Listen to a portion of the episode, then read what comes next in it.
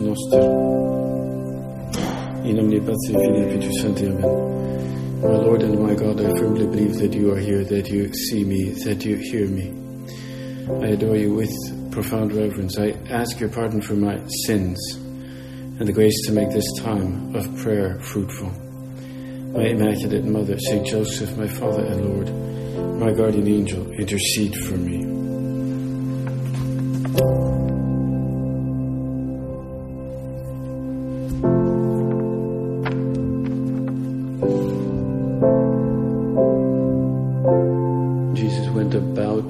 Cities and villages, teaching in their synagogues and preaching the gospel of the kingdom and healing every disease and every infirmity. When he saw the crowds, he had compassion for them because they were harassed and helpless like sheep without a shepherd. Then he said to his disciples, The harvest is plentiful, but the laborers are few. Pray therefore the Lord of the harvest to, to send out laborers into his harvest. Well, we picture the Lord now going from village to village to town, from town to town, and seeing all these people that are afflicted, some of them physically, some of them psychologically, some of them spiritually.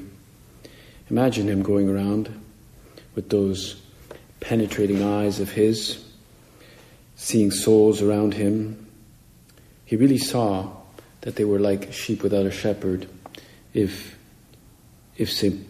Matthew was able to use that expression, it was no doubt because, well, he either heard it directly from our Lord himself or saw it. He saw, our Lord saw these people. They were disoriented. It's almost as though they were tired from life meaning that they didn't really have a sense of meaning, they, they couldn't get a sense of renewal in their work or in their family. Many probably had conflicts at work, maybe under very difficult uh, work situations or difficult bosses. They had hard family situations, in laws that were difficult. So, though they can't put everything together in a coherent uh, unity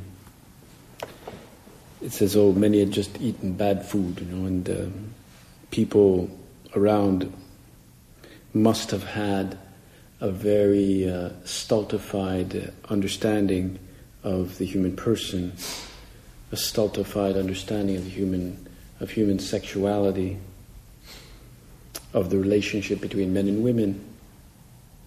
Some of them may have had this from a young age. Like today, many spend many hours from a young age behind the screen on their phones. They've seen it all.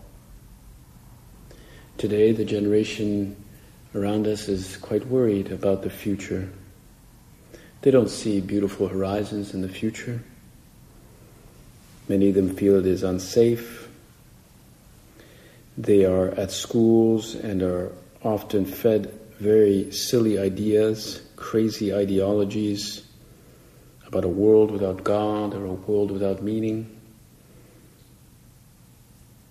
And of course, Jesus saw all this, yet he did not, we could say, he did not get anxious or stressed. He, he looked at the crowd, he looked at each one, each individual, young, old, he looked at them and he loved them with those penetrating eyes eyes of a shepherd, eyes of a friend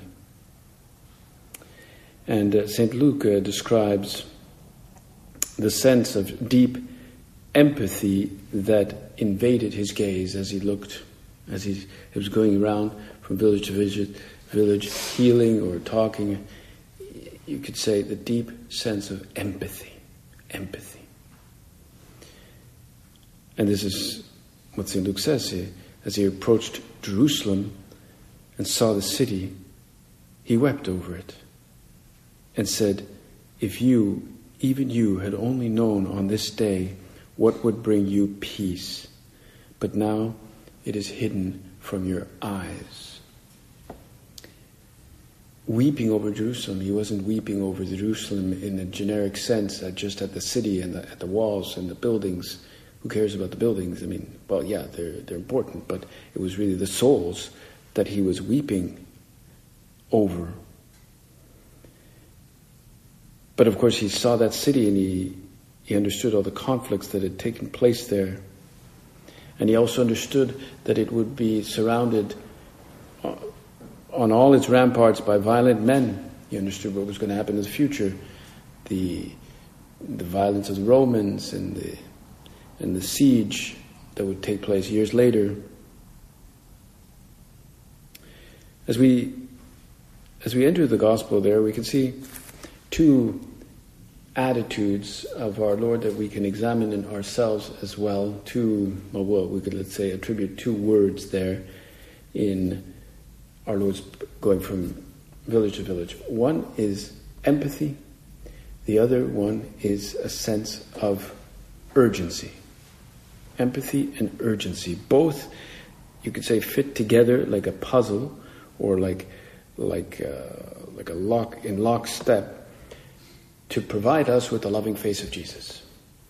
It wasn't a romantic image in which only empathy was there, right, with the kind of long haired, blonde figure of Jesus, where that's mere empathy, but it was always empathy with a sense of urgency, a sense of the importance of the moment. And for us, the first requirement of charity is recognizing in the other person somebody worthy of consideration and placing ourselves in the person's circumstances. That's empathy. It's the first expression of charity that we place ourselves in that person's circumstances. In imagining, imagine this guy has this family situation, this guy has this formation or lack of formation, this guy has this struggle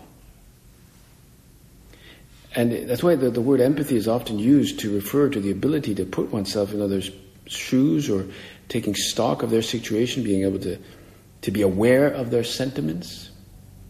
It's not our situation as such. We don't have this problem or that problem that that person may have, but, but we can somehow feel it. And it's an attitude that fosters communion, kind of union with hearts, of hearts. St. Peter exhorted, think the same thoughts, all of you, and share the same feelings. The same feelings. The feelings. Feelings tend to be seen as superficial. But right from the start, the disciples experienced how sensitive Christ was, as we see here at the beginning, you know, that he approached Jerusalem and, and, uh, and he wept. But that was that was kind of just like the, the last straw, if you like, of many experiences that the apostles had on seeing the sensitivity of Christ with regard to those around him, his ability to put himself in the place of others, his refined understanding of what was going on in the human heart, and the suffering of others, even profoundly understanding the ignorance that was present in others. When he reached Nain, you know, uh, he, he, realizes the heartbroken, the, the, heartbreak rather of the of the widow who had lost her son. And her, her son was dead there, and she he raised the son up because he saw he he profoundly resonated with the heartbreak of this this widow who was now completely alone. He couldn't raise up the, her husband. Well, he could, I, I, suppose he could have, but he, who knows? But uh, we don't know anything about the, the, the husband of that widow. Maybe, maybe somebody knows, but at least her son was the only one she had left. And now he's dead. He had compassion. He had empathy. Or hearing of Jairus' petition and hearing the different laments of the mourners when he arrives at the home and he brings consolation to the first to Jairus, and he calms the others, those who were lamenting and mourning. He's aware of the needs of those following him and is concerned when they don't have anything to eat. He multiplies the, the loaves and fish. He cries with Martha and Mary when he sees Lazarus' tomb and all the people there and all the friends and the relatives, he cries, he weeps. He wept over Jerusalem, he wept over that tomb. Or perhaps uh, the example of the disciples of Emmaus, how he approaches them and feels their pain, feels their lament, and encourages them. His attitude in front of these um, hardships is never one of pessimism. It's much more one of urgency. Something has to be done, but it starts with empathy. And we can never give a sense of pessimism. And rather, we have to give a sense of urgency. Somehow, we have to, when we hear people talking about their pain, their problems, somewhere there, something, yes, we have to, of course, have the first step, which is sense of empathy and of pain, and then we, we somehow transfer a sense of urgency about what to do. In, in the letter of the Father, of our Father, Vos Autem, he quotes from St. Paul's letter to Timothy, Omnis, omnes vult salvus fiedi. God, Christ wants that all men be saved. And he elaborates on that phrase from St. Paul that nobody be lost. And he he takes advantage to give his life for all in a complete gift of love, which is the perfect Holocaust. He does not, Jesus does not want to convince by sheer force. Being among men, next to men, among men, he moves them gently to follow him in search of true peace and authentic joy. Our Father continues, we, my sons and daughters, we have to do the same because what pushes us is this same charity of Christ. Caritas Christi urgit nos. Urgit nos. Well, urgit is to push or to urge us on, but it has this sense of, of urgency. Caritas Christi urgit nos, together with that empathy. He says, con la luz siempre nueva, nueva de la caridad, con un generoso amor a Dios y al prójimo, renovaremos, a la vista del ejemplo que nos dio el Maestro, nuestras ansias de comprender, de disculpar, de no sentirnos enemigos de nadie. With the always new light of charity, with the generosity of love of God and love of our neighbor, we will renew, with the example of our Lord, our drive, our desires to understand, to forgive, and never to feel ourselves enemy, enemy of anyone. Never to feel ourselves enemy of anyone. Well, it's easy not to feel ourselves enemy of somebody who understands us and, who has the same ideas, but we must, you know, people who have very different ideas, maybe even anti-Catholic ideas, or, or who knows, uh, don't like the work, or, or don't like what we do we can never feel that they are our enemy. Or who have crazy, like, let's say, moral ideas that I don't know.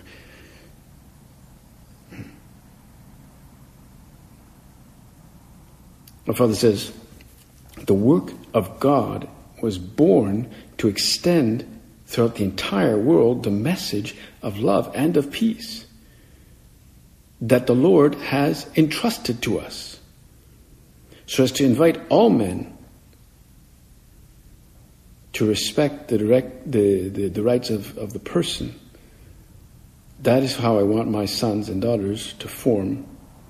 That's what I want uh, my sons and daughters to do, and that's what you can be. That's our purpose, you could say. To be sowers of, uh, of peace and joy. And uh, to be swords of peace and joy may seem generic to us, uh, but the, the Pope used an expression that he addressed to young people in particular. Uh, expression very difficult to translate because he spoke of it, of it, in Paraguay. I don't know if that was the first time, but uh, he's used that numerous times. But it is difficult to, uh, to translate. He said to them, to the young people, "Que hagan lío, que hagan lío," which means uh, go and make a mess. Go and just make a mess. You, you're thinking the Holy Father is asking us to make a mess? What, what, what, do you mean here? Well, it's because I don't know how to translate que hagan lío. But um, he said, uh, go and just go for it, right? Basically. Uh, he said, hagan lío, pero también ayuden a arreglar y a organizar el lío que hacen. Las dos cosas. ¿Eh? He says, las dos cosas. So, hagan lío means go out, meet people, have apostolic drive, just like this kind of disorder, this kind of disorganizational apostolic drive. And we understand really what it means. Like that, that is empathy and drive that pushes us. And then he says, well, and then also, well, you know, we also got to be organized. He says, un lío que nos dé un corazón libre un lío que nos dé solidaridad, un lío que nos dé esperanza, un lío que nazca de haber conocido a Jesús y de, haber, y de saber que Dios, a quien conocí, es mi fortaleza. Es, ese es, debe ser el lío que hagan. This, this, this expression, maybe somebody has a good translation to hagan lío, but it somehow means go and make a ruckus. I guess is the best expression. Go and make a ruckus. Make a mess.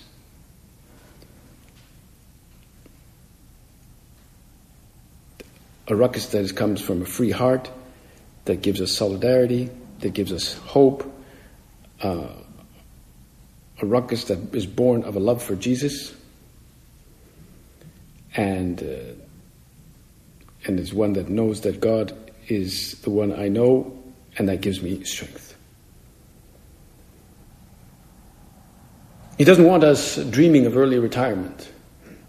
Some people are already planning early retirement in their late 50s, early 60s, and they, they can organize things well,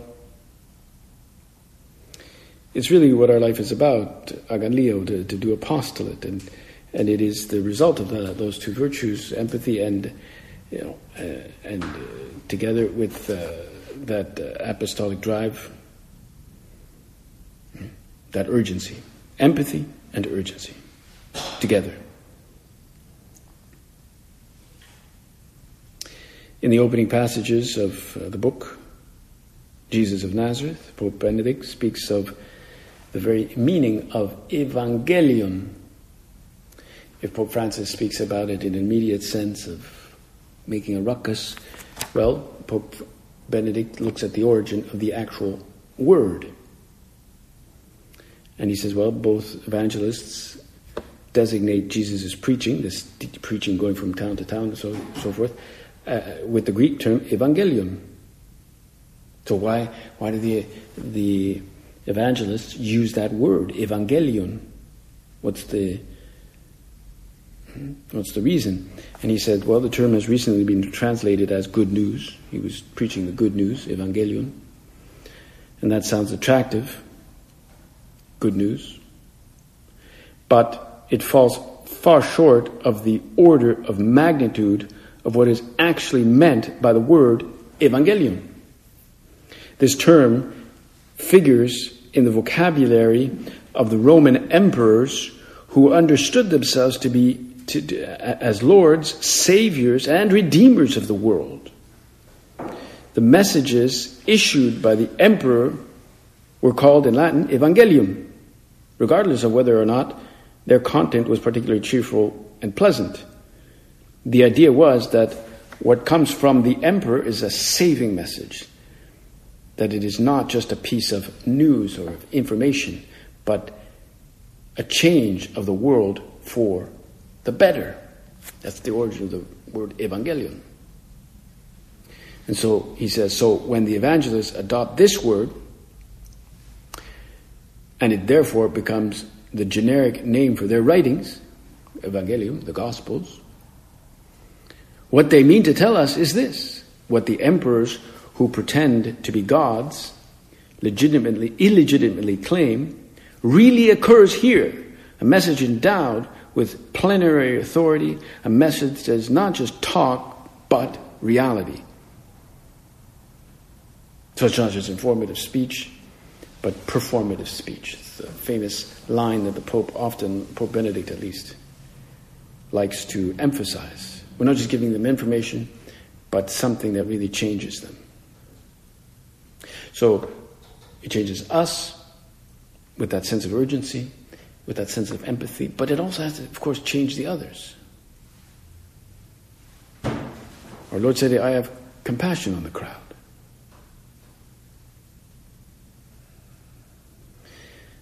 So we, we have to see how we can live that that ruckus, that evangelion, and we can help to see, we can examine ourselves how we have done that, how we have, have brought that good news to the young people around us, whether they're St. Raphael types or older, St. Gabriel, or because they not ought not to be afraid of the invitation that Jesus offers when he says, "Follow me." It's a radical and demanding one that always is preceded by that, that loving look. But do I realize the urgency of what I have to do here and where I am in my work, in, my, in, in the center with the residents?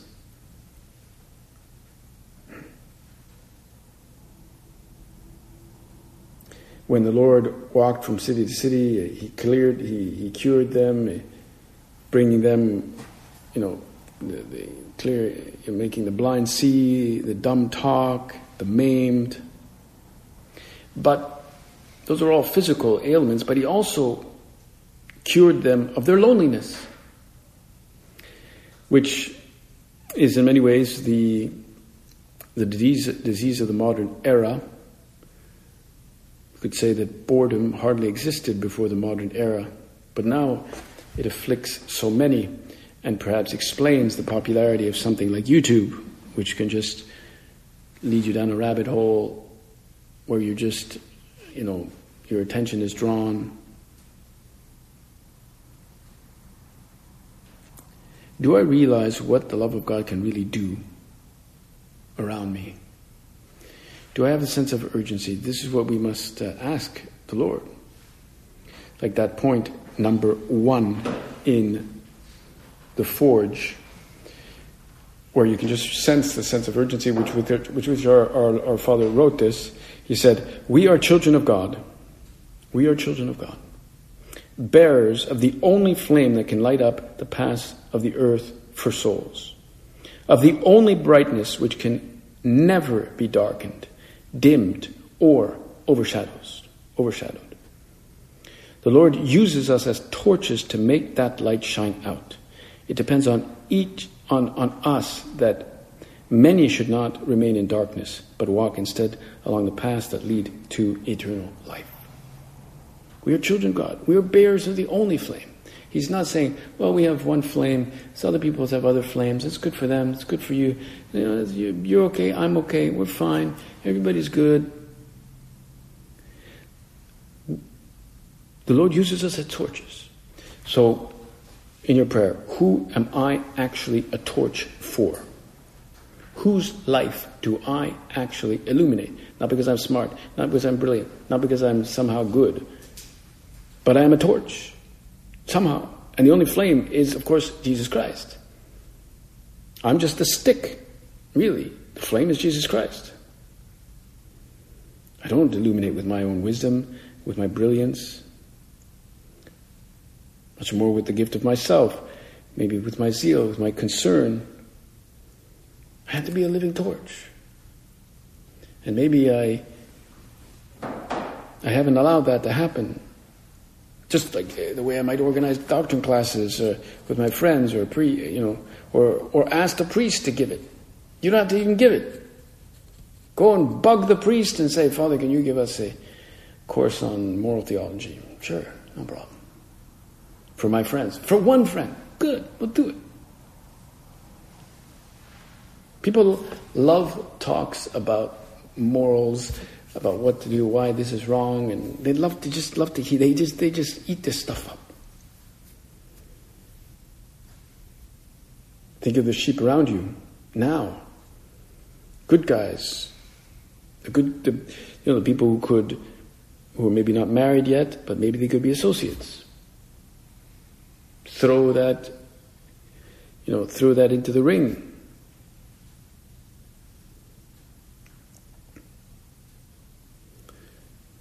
That anecdote of those two boys who were spending holidays with their uncle, who was a fine art auctioneer.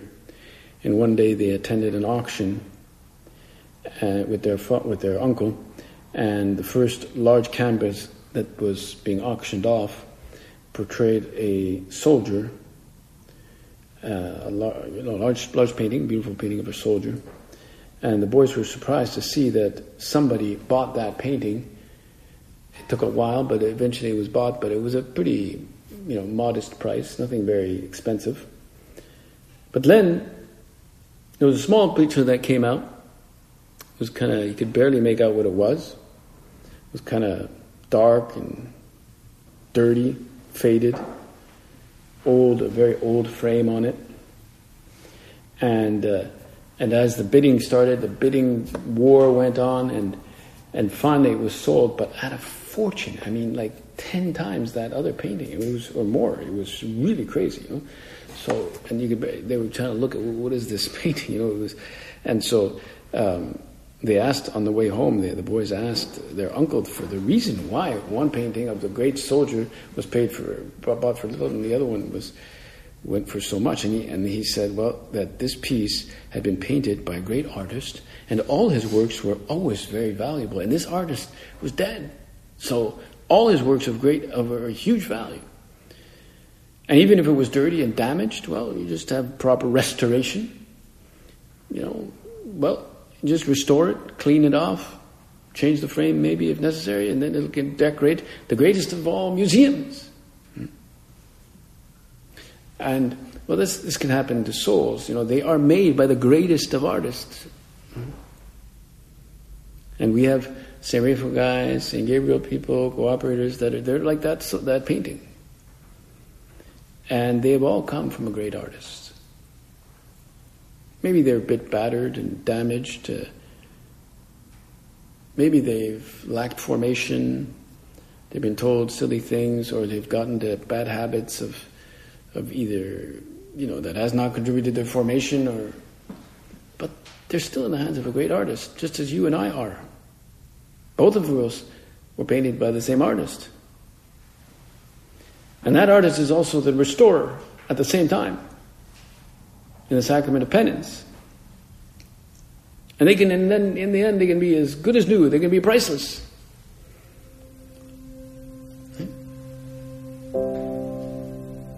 Lord wants to use us to bring souls around to the great restorer.